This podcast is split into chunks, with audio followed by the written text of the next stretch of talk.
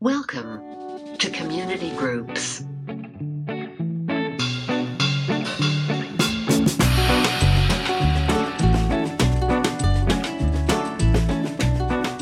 Welcome, everybody. My name is Maddie Fan, and I am the Connections Director here at Hill City, back with our mini series all about spiritual disciplines that our um, community groups are listening to, um, or any other listeners out there. Through this conversation, we hope that each of you listening leaves with new perspective on how spiritual disciplines might free up space in your head, your faith, or your relationships for something better.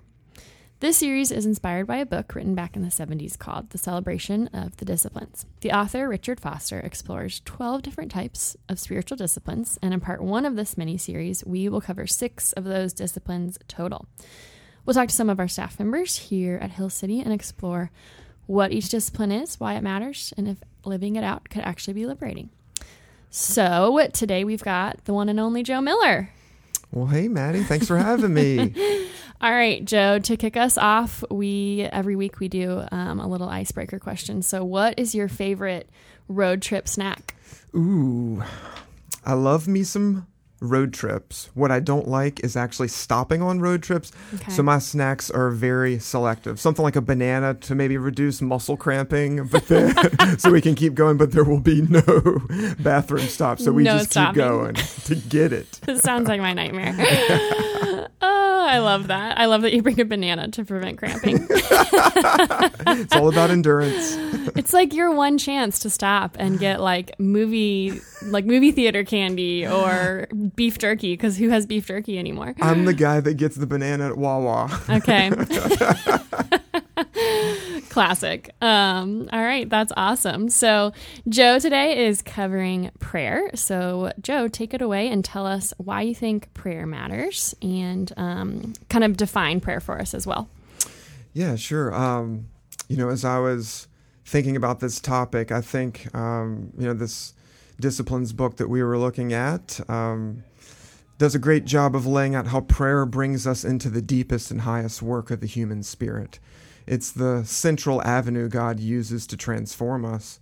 So, for me personally, I'm demonstrating my dependency upon God through prayer. It's an acknowledgement that turning to God is literally the best way.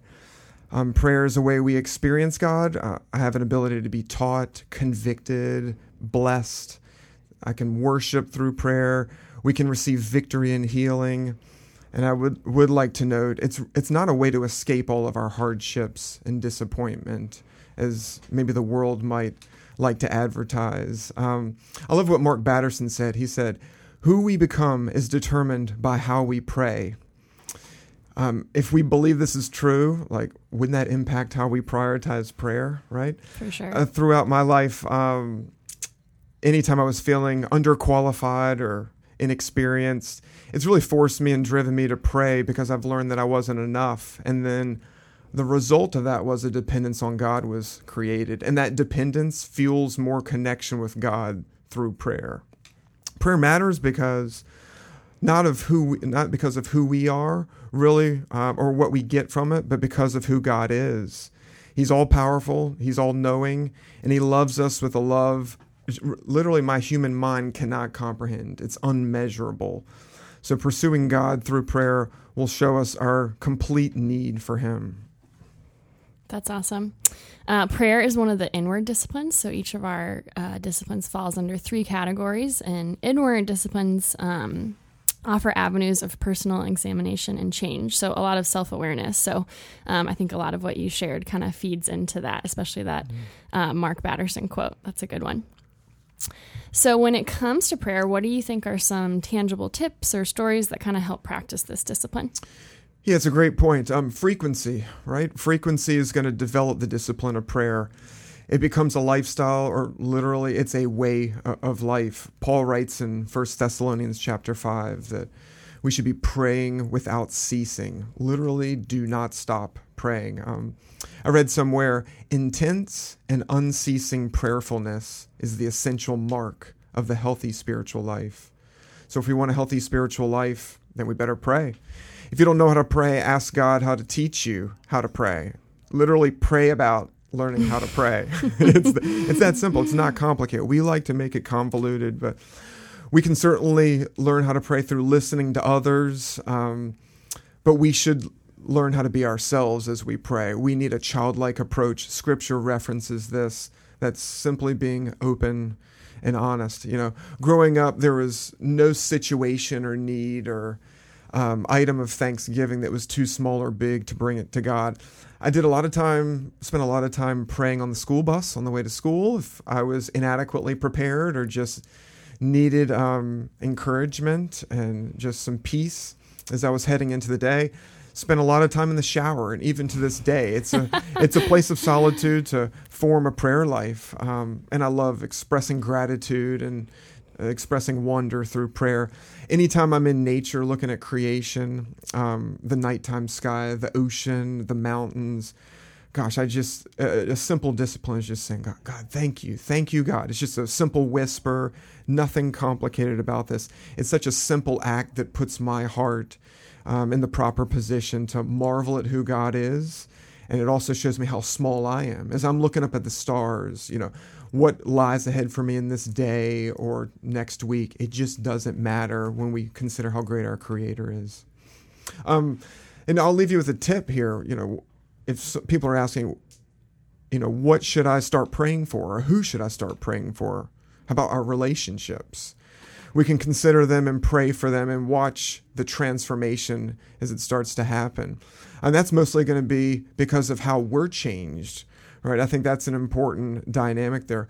We all have struggles in relationships, but if we think about um, who to pray for, it, it's best to consider how qualified how qualified God is, right? He's mm-hmm. the one that's able to do something. Think about this. There are over 7 billion people on the earth right now. Think about the number of relationships and human connection dynamics that exist right now in history and God is he's lord over every relationship and connection and even those in throughout all of human history so how many human connections have there been since the founding of this earth throughout all of creation literally it could outnumber the stars there could be trillions of human connections and God is completely over all of them and as we learn to commit that to prayer don't we think that you know, the situation that we have with our mother in law, God's able to handle that. Or the grumpy colleague or neighbor, he can um, really change our heart in something. I, I, I think, you know, if, as people are considering, what do we pray for? Um, a simple discipline would be if it really matters to you, then that should register with you. That's something you should be praying about. You should take that on as a prayer project. That's been a big encouragement in my life. That's amazing. I love the um, note about relationships too, because God is also like way down for us to pray over our relationship with Him. Sure. so it's it's cool to think about it in that way and kind of consider all the different relationships we've got in our lives. Mm. Uh, all right. Well, last question. Uh, the writer of the Celebrations of the Disciplines, he kind of shares about how spiritual disciplines can be liberating instead of uh, confining. So, how do you think we can kind of practice these disciplines without turning them into rules or laws? Yeah, it's a terrific question. I think it's all about perspective. Um, prayer furthers our relationship with Jesus, it creates spiritual growth and maturity this discipline it's not a heavy mandate from god. If i think about my own kids as their father i want to hear what's on their hearts. I want to hear their dreams. I want to hear what's impacting their life. And our heavenly father is the same way. And praying to him is that mechanism. We have to have hearts that are soft and eyes that are open and ears that are listening to to even see the effectiveness of prayer to be able to appreciate it. We need to ask God for wisdom and persistence to be able to see and value how He's working in our lives and in others. If we think prayer is like a heavy mandate or a law, then we're approaching it the wrong way, and we need to consider what a privilege it is to even have access to God through prayer. That's, that access is made through Jesus. So I think that that perspective has to be the foundation of our prayer efforts for sure. Yeah, and he's not looking for anything super dressed up or fancy when we we talk to him. It's really just bringing who you are. That's right.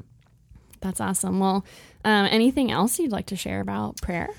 Um, you know, I, I, would like to leave the group with um, three questions that I think would be great for awesome. us to consider as we're trying to all develop and further um, our prayer discipline.